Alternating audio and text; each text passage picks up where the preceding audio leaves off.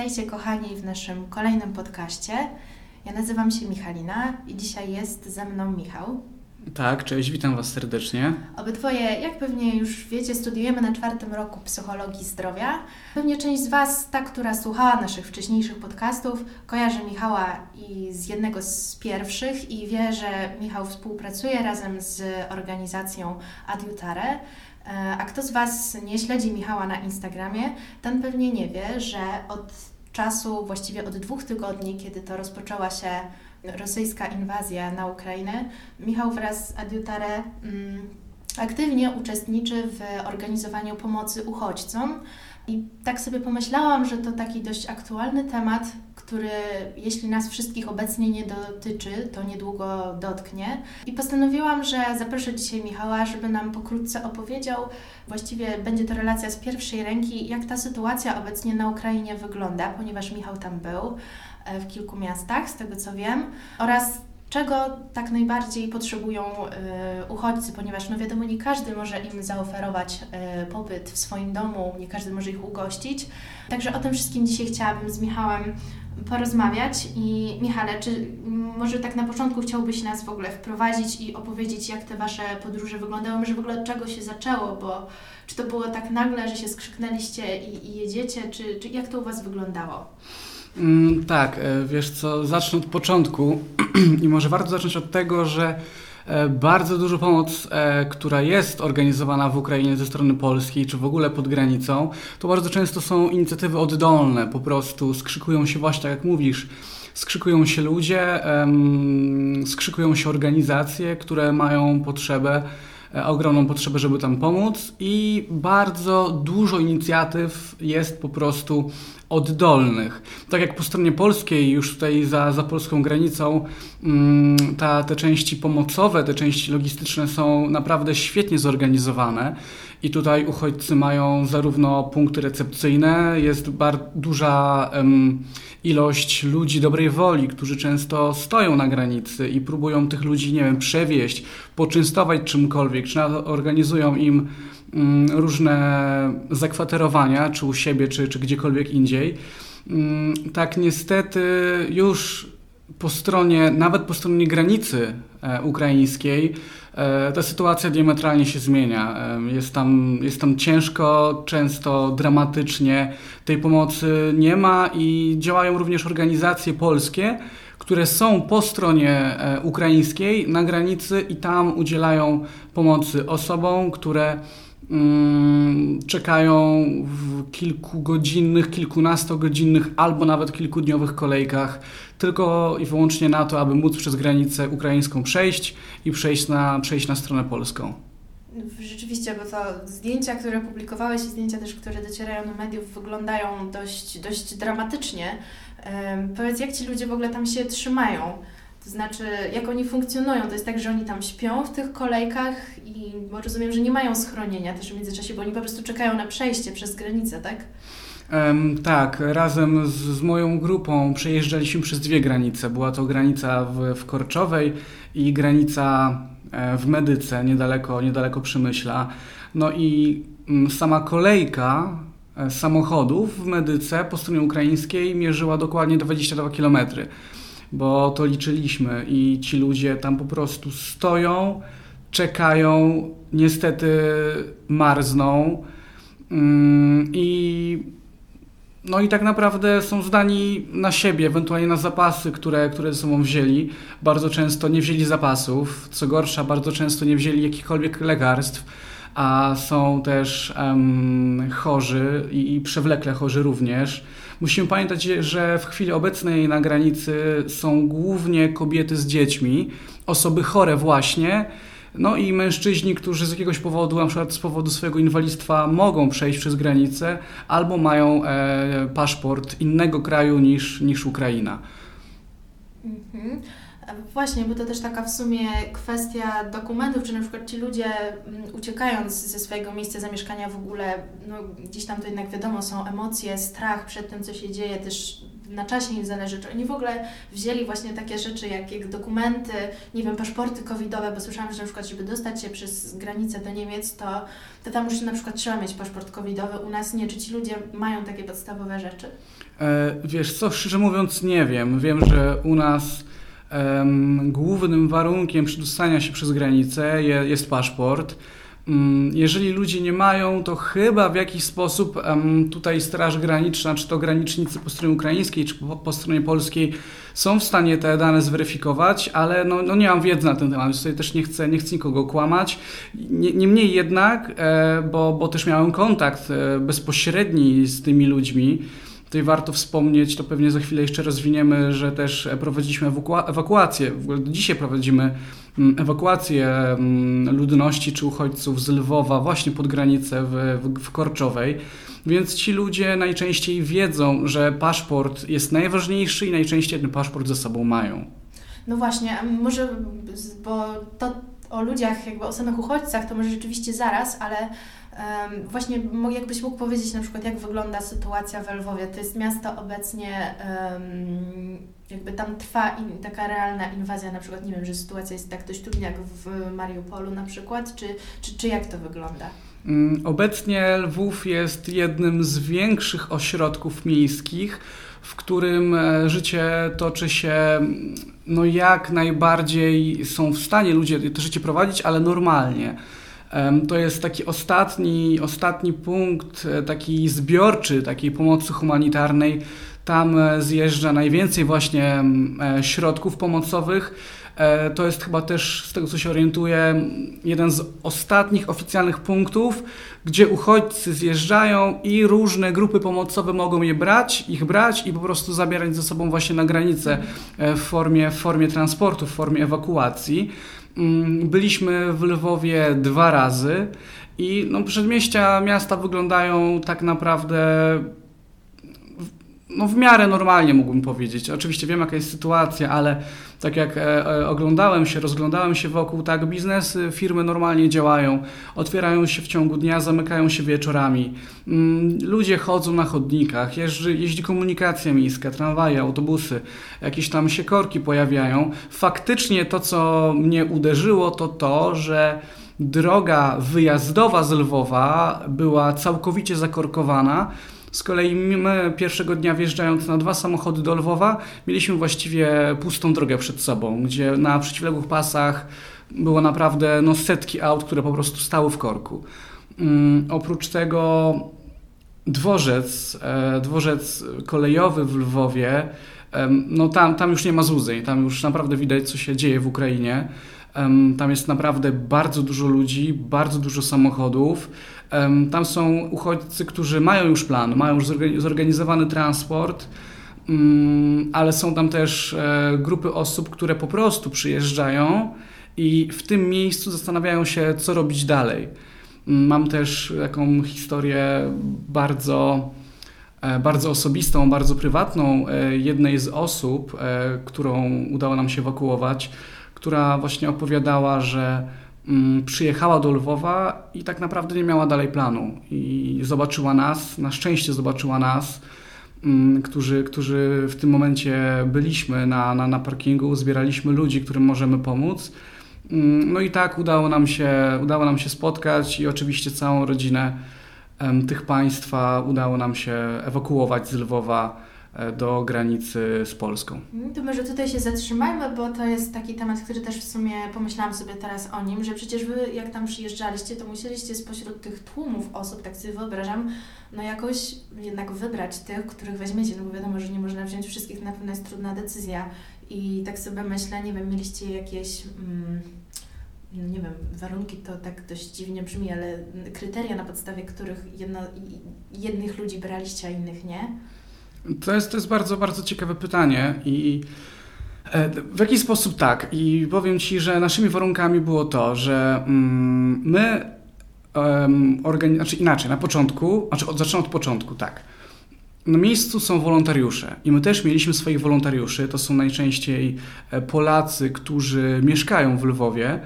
Mm, działają właściwie całą dobę i poszukują ludzi, których typują do ewakuacji z naszej strony. I są to osoby, które są mm, ubogie, czyli prawdopodobnie nie są w stanie sobie same tego transportu zorganizować. E, są to osoby chore, albo właśnie inwalidzi. Więc my tak naprawdę wyszukujemy, czy nasi wolontariusze wyszukują osób, mm, które mogłyby mieć problem, żeby te pomocy zorganizować. No bo nie ukrywajmy, jest też wiele osób, które takie transporty organizuje. Mm, komercyjnie, jakby nie chcę na ten temat dyskutować i rozmawiać, bo niestety nie znam, nie wiem jakie są ceny, mogę się tylko domyślać, jak to wygląda tak naprawdę w takiej skrajnej dla tych ludzi sytuacji.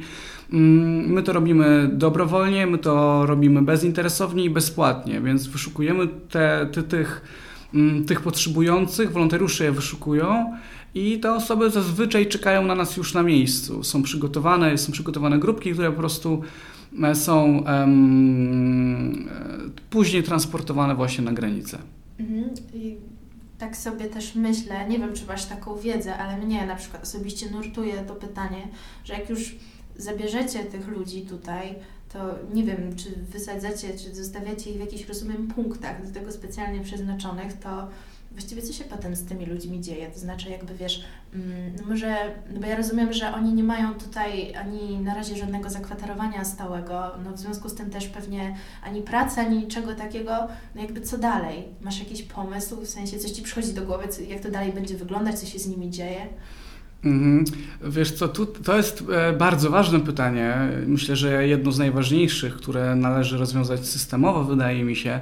Jednakże mm, nasza, nasza struktura, e, czy ja działam w strukturze i właściwie osoby, które działają tak jak ja, działają w bardzo takiej oddolnej i, i niskiej e, strukturze. My nie mamy wiadomości, czy nie mamy informacji właśnie na ten temat, jak tym ludziom pomagać dalej. To myślę, że powinno być pytanie zadane jakimś osobom funkcyjnym bardzo, bardzo wysoko, które tę pomoc są rzeczywiście właśnie w stanie zorganizować dalej, patrząc perspektywicznie. Mm, to, co ja widziałem, to, co ja mogę powiedzieć, no to takie osoby przychodzą przez e, odprawę po stronie ukraińskiej, następnie są kierowane na stronę polską. Niestety mm, procedury są jak najbardziej przyspieszone, jednakże musimy pamiętać, że jest to też granica z Unią Europejską, więc pewnych procedur po prostu no, no nie da się ściągnąć, nie da się ich ograniczyć. Mm, więc te wszystkie odprawy graniczne no, trwają no myślę, że kilka godzin, znaczy kilka, no godzinę, dwie, może trzy. I następnie po stronie polskiej są już wolontariusze, są ciepłe posiłki, są zorganizowane przykład w Korczowej pociągi, które jadą do Przemyśla i w Przemyśle jest kolejny punkt pomocowy, gdzie mogą te osoby e, zupełnie bezpłatnie wziąć szalik, czapkę, ubrania, które są przygotowane na dworcu.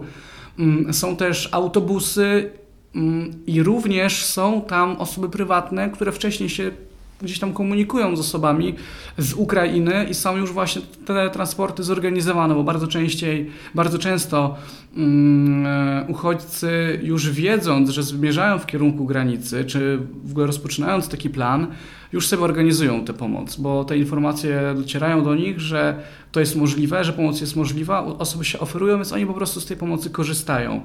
Mm, musimy pamiętać też o punktach recepcyjnych. E, w Przemyślu jest też jeden z takich punktów recepcyjnych. U nas w Gdańsku również jest ich kilka. Są to punkty, w które, do, do których takie osoby mogą przyjechać, uchodźcy, i tam mogą uzyskać ciepły posiłek, schronienie. Mm, często mogą zadbać o swoją, o swoją higienę, mogą się przespać mogą się ubrać czy przebrać. E, jakby mm, byliśmy w środku w takim punkcie recepcyjnym właśnie wokół Przemyśla. Mm, widok, był to jeden z tych widoków, który był dla mnie najcięższy tak naprawdę. Bardzo było wiele sytuacji, które nie tylko mnie, ale też moich kolegów ściskały dosłownie za gardło, mm, ale widok e, sytuacji w tym e, punkcie recepcyjnych, recepcyjnym no naprawdę no był dla mnie bardzo ciężki. Były tam, no myślę, że tysiące osób. E, co prawda w warunkach masowych, ale oczywiście takich godnych. No mieli, każdy miał swoje łóżko, każdy miał swoją pościel, więc to, to jest zadbane. ale ilość tych osób e, była po prostu tak przygniatająca. To było rzeczywiście to było zderzenie z rzeczywistością, która niestety jest bardzo blisko nas, jest, jest za, za naszą sąsiednią granicą. Mm, I też to, co mnie uderzyło, to to, że um, jakby tym, tym ludziom niczego nie brakuje. To są ludzie dosłownie tacy jak ja, tacy, tacy jak ty, młodzi, starsi, um, którym, no, którzy naprawdę widać, że z dnia na dzień ich życie się przerwało, skończyło. Oni musieli tak naprawdę wszystko zostawić, swoją, swoje relacje, swoich przyjaciół, swoją edukację, swoje domy, często też swoją rodzinę. I w chwili obecnej są w takim punkcie recepcyjnych, recepcyjnym i, i tak naprawdę wszystko zaczyna się od nowa. Nie wiedzą, co, co będzie dalej. My też nie wiemy, my też nie wiedzieliśmy, co im mówić. Mm, ale po prostu no, są w tym punkcie pomocowym i, i czekają. I tam też jest e, ogromna ilość wolontariuszy, którzy, których celem jest zorganizowanie jakiejś pracy czy, czy jakiegoś innego schronienia, no i też relokacja tych, tych uchodźców w inne części Polski. Też my, jak ewakuowaliśmy i rozmawialiśmy z, z, z osobami, które właśnie transportowaliśmy, to bardzo często są to osoby, które chcą wyjechać do Niemiec, są, chcą wyjechać do, do na przykład e, do Czech, czy, czy też mają e, określony plan, gdzie jadą. Były osoby, które wiedziały, że jadą do Warszawy, były osoby, które wiedziały, że chcą jechać do Gdańska, a jeżeli nie wiedzą, to wolontariusze na miejscu w tych punktach są po to, żeby właśnie nakierować i w jakiś sposób rozłożyć ten ciężar um, natłoku, uchodźców właśnie tak naprawdę po, po całym naszym kraju. Właśnie też mi to w międzyczasie przyszło do głowy, jak o tym opowiadasz, bo to jest w ogóle bardzo przejmujące, że pewnie część z tych osób miejmy nadzieję, że przeczeka ten ciężki czas i być może nawet będzie miała szansę, żeby wrócić do swoich domów, być może w nienaruszonym stanie. Natomiast może dla części z nich to jest właśnie dobra szansa, żeby rozpocząć właśnie jakieś nowe życie i tak się właśnie zastanawiałam, czy może właśnie spotkałeś takie osoby, które właśnie wprost mówiły, że, że traktują tę no, no tę sytuację całą trudną, może właśnie w kwestii jakiegoś takiego wyzwania, czy wyzwania w tym sensie, że jakby coś nowego, żeby właśnie szanse, żeby rozpocząć gdzieś jakieś nowe, być może lepsze życie, ale właśnie powiedziałeś, że, że spotkałeś takie osoby i to też jest jakby, tak mi się wydaje, że to jest pokrzypiające, że w ludziach jednak jest jakaś taka no, no prężność, że, że, że strach i lęk przed tym, że to życie ich całkowicie się zmienia, że no to jest tragedia, to jest jedno, a dwa, że, że mają jeszcze w sobie tyle siły, żeby i nadziei, żeby, żeby właśnie do tego w ten sposób podchodzić. Także, także to też jest w pewnym sensie podnoszące, podnoszące na duchu. I wiesz, jeszcze chciałam się zapytać, to jest taka jedna z ważniejszych, wydaje mi się, kwestii dla nas, bo mówiłeś, że są wolontariusze, e, że są organizacje prywatne, w sensie komercyjne, że jesteście wy, e, a my z punktu widzenia osób, które no jakby muszą uczestniczyć w swoim życiu tak, jak było, ono się nadal toczy. Mm, musimy, musimy się uczyć, musimy pracować i tak dalej. Co my możemy zrobić? Tak zupełnie prosto, nawet jeżeli nie przyjąć kogoś pod swój dach, no bo wiadomo, tak jak mówiłam na początku, to nie zawsze jest możliwe, to jest jednak duża odpowiedzialność, to takich nieco prostszych może rzeczy, czy są jakieś organizacje, nie wiem, fundacje. Mhm, mm tak jak um, zawsze powtarzam, o, o, czy jak teraz powtarzam wszystkim moim znajomym, um, staram się podkreślać, że absolutnie każde ogniwo w tym łańcuchu pomocowym jest niesamowicie ważne. Tak naprawdę, jeżeli jedno ogniwo odpadnie, czy nie będzie w pełni sprawne, to cały ten łańcuch tej pomocy może po prostu się zachwiać i ta pomoc może mm, na miejsce po prostu no, nie dotrzeć. E, chciałem powiedzieć z takiej jednej z ostatnich e, perspektyw, ostatniego, jednego z ostatnich tych ogniw, e, chciałem, chciałem tutaj zaznaczyć, że ta pomoc jest widoczna, ta pomoc rzeczywiście napływa, jest zorganizowana w bardzo dobry sposób. Czy to instytucjonalnie, bo przyjeżdżają wielkie ciężarówki, na przykład z miast czy z innych krajów, tak również no, inicjatywy oddolne, po prostu osoby we własnym zakresie organizowały zbiórki i te zbiórki dostarczały w jakieś określone miejsca. Mm, tej pomocy jest obecnie dużo, co nie zmienia faktu, że nadal jest ona bardzo potrzebna i rzeczywiście wolontariusze na miejscu tymi środkami dysponują mm, i tę pomoc można wziąć. No, nasza grupa też działa w ten sposób, że um, mamy swój kanał przerzutowy do, do Kijowa, e, więc też e, nasze, nasze zasoby czy nasza pomoc humanitarna wiemy, że była bezpośrednio do Kijowa transportowana i dostawaliśmy sygnały, że dotarła. Mm, więc na szczęście póki co pewne kanały są, są szczelne i nimi ta pomoc może być transportowana, oby jak najdłużej. Mm, więc wracając do Twojego pytania, jak możemy my pomóc tutaj na miejscu, nieważne gdzie jesteśmy, to chciałbym przede wszystkim wspomnieć e, o stronie miasta Gdańsk. ukraina.gdańskpomaga.pl mm, Na tej stronie możemy pomóc w, naprawdę w, w, szeroki sposób. Możemy wpłacić tutaj mm, jakiś datek, czy to cyklicznie, czy jednorazowo. Tutaj również są najważniejsze informacje, to jest cały panel informacyjny, e, jak my możemy pomóc, na przykład w formie wolontariatu, jak możemy uzyskać pomoc, jeżeli jej potrzebujemy.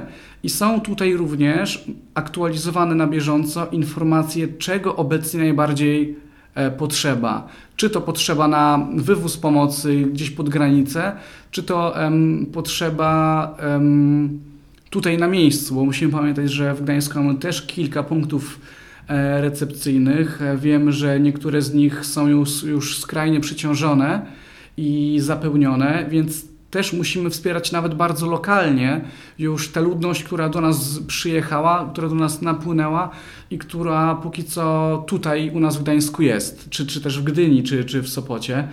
Mm, więc naprawdę polecam stronę ukraina.gdańskpomaga.pl. W tym na tym portalu są wszystkie potrzebne informacje dla nas czy, czy dla Was, którzy chcielibyśmy pomóc w każdy możliwy sposób. Mm, tutaj e, dowiemy się, e, tutaj uzyskamy informacje, w jaki sposób to zrobić i czego najbardziej potrzeba. Co jeszcze mogę powiedzieć z takiej mojej perspektywy, jak pomoc organizować, to chciałem tutaj Was serdecznie poprosić, jeżeli macie potrzebę, ochotę stworzyć taką paczkę, czy stworzyć zbiórkę, która mm, te paczki by zbierała, to bardzo bym Was prosił o to, abyście starali się te mm, środki pomocowe segregować. Określony typ żywności w jeden karton, koce w inny karton, ubrania w inny karton. Najlepiej te kartony zamykać i opisywać. Mm, konkretnie, może nie z ilości, ale co w tym kartonie się znajduje. Jeżeli pakujemy żywność, która wymaga do spożycia jeszcze jakichś rzeczy. Mam tutaj na przykład na myśli zupki chińskie, czy takie dania, dania po prostu gotowe, które można zjeść, czy herbaty, albo jakieś inne właśnie zupki, to bardzo bym prosił, aby w te same mm, kartony, w które pakujemy taką żywność, dołączać również łyżeczki, kubki, jakieś e, plastikowe miseczki, bo to jest coś, co jeżeli nie jest ze sobą połączone, to często czegoś na miejscu brakuje i to jest dosyć ciężka sytuacja dla wolontariuszy, bo mamy żywność, ale nie mamy jak jej rozdać, co jest bardzo, bardzo ciężkie i frustrujące. A takie pakiety naprawdę niesamowicie ułatwią i przyspieszą pomoc mm, bo chciałem tutaj wspomnieć też, że jedna z fundacji, z którą tutaj e, współpracowałem na granicy, jest właśnie po stronie ukraińskiej i we własnym zakresie mm, staraliśmy się tam i staramy się do dzisiaj mm, zapewniać jaki, jakąkolwiek pomoc tam, tym ludziom, czyli dostarczamy im właśnie jedzenie, ciepłe posiłki, herbaty.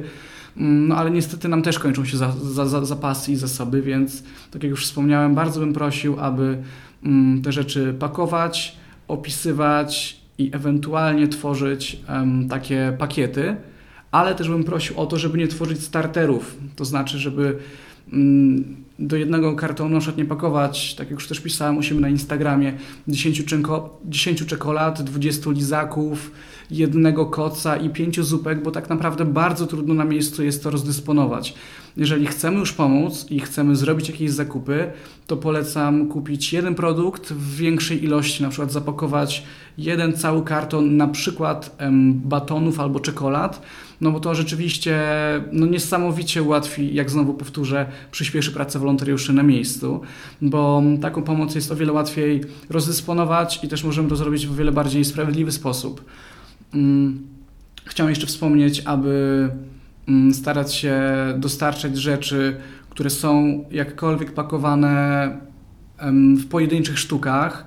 Mieliśmy bardzo dużo opakowań, pierników, herbatników i innych takich mm, jakby hurtowych ilości produktów, ale to niestety jest bardzo trudno rozdać i niestety jeżeli na przykład otworzymy karton herbatników pakowanych na kilogram, tak jak mamy w cukierniach, duże kartony, no to to z wielu powodów nie jest najlepszy pomysł. Ci ludzie często są wycieńczeni podróżą, um, gdzieś ta higiena nie jest zachowana i to nawet jest bardzo prosty sposób do po prostu przekazywania nawzajem sobie patogenów.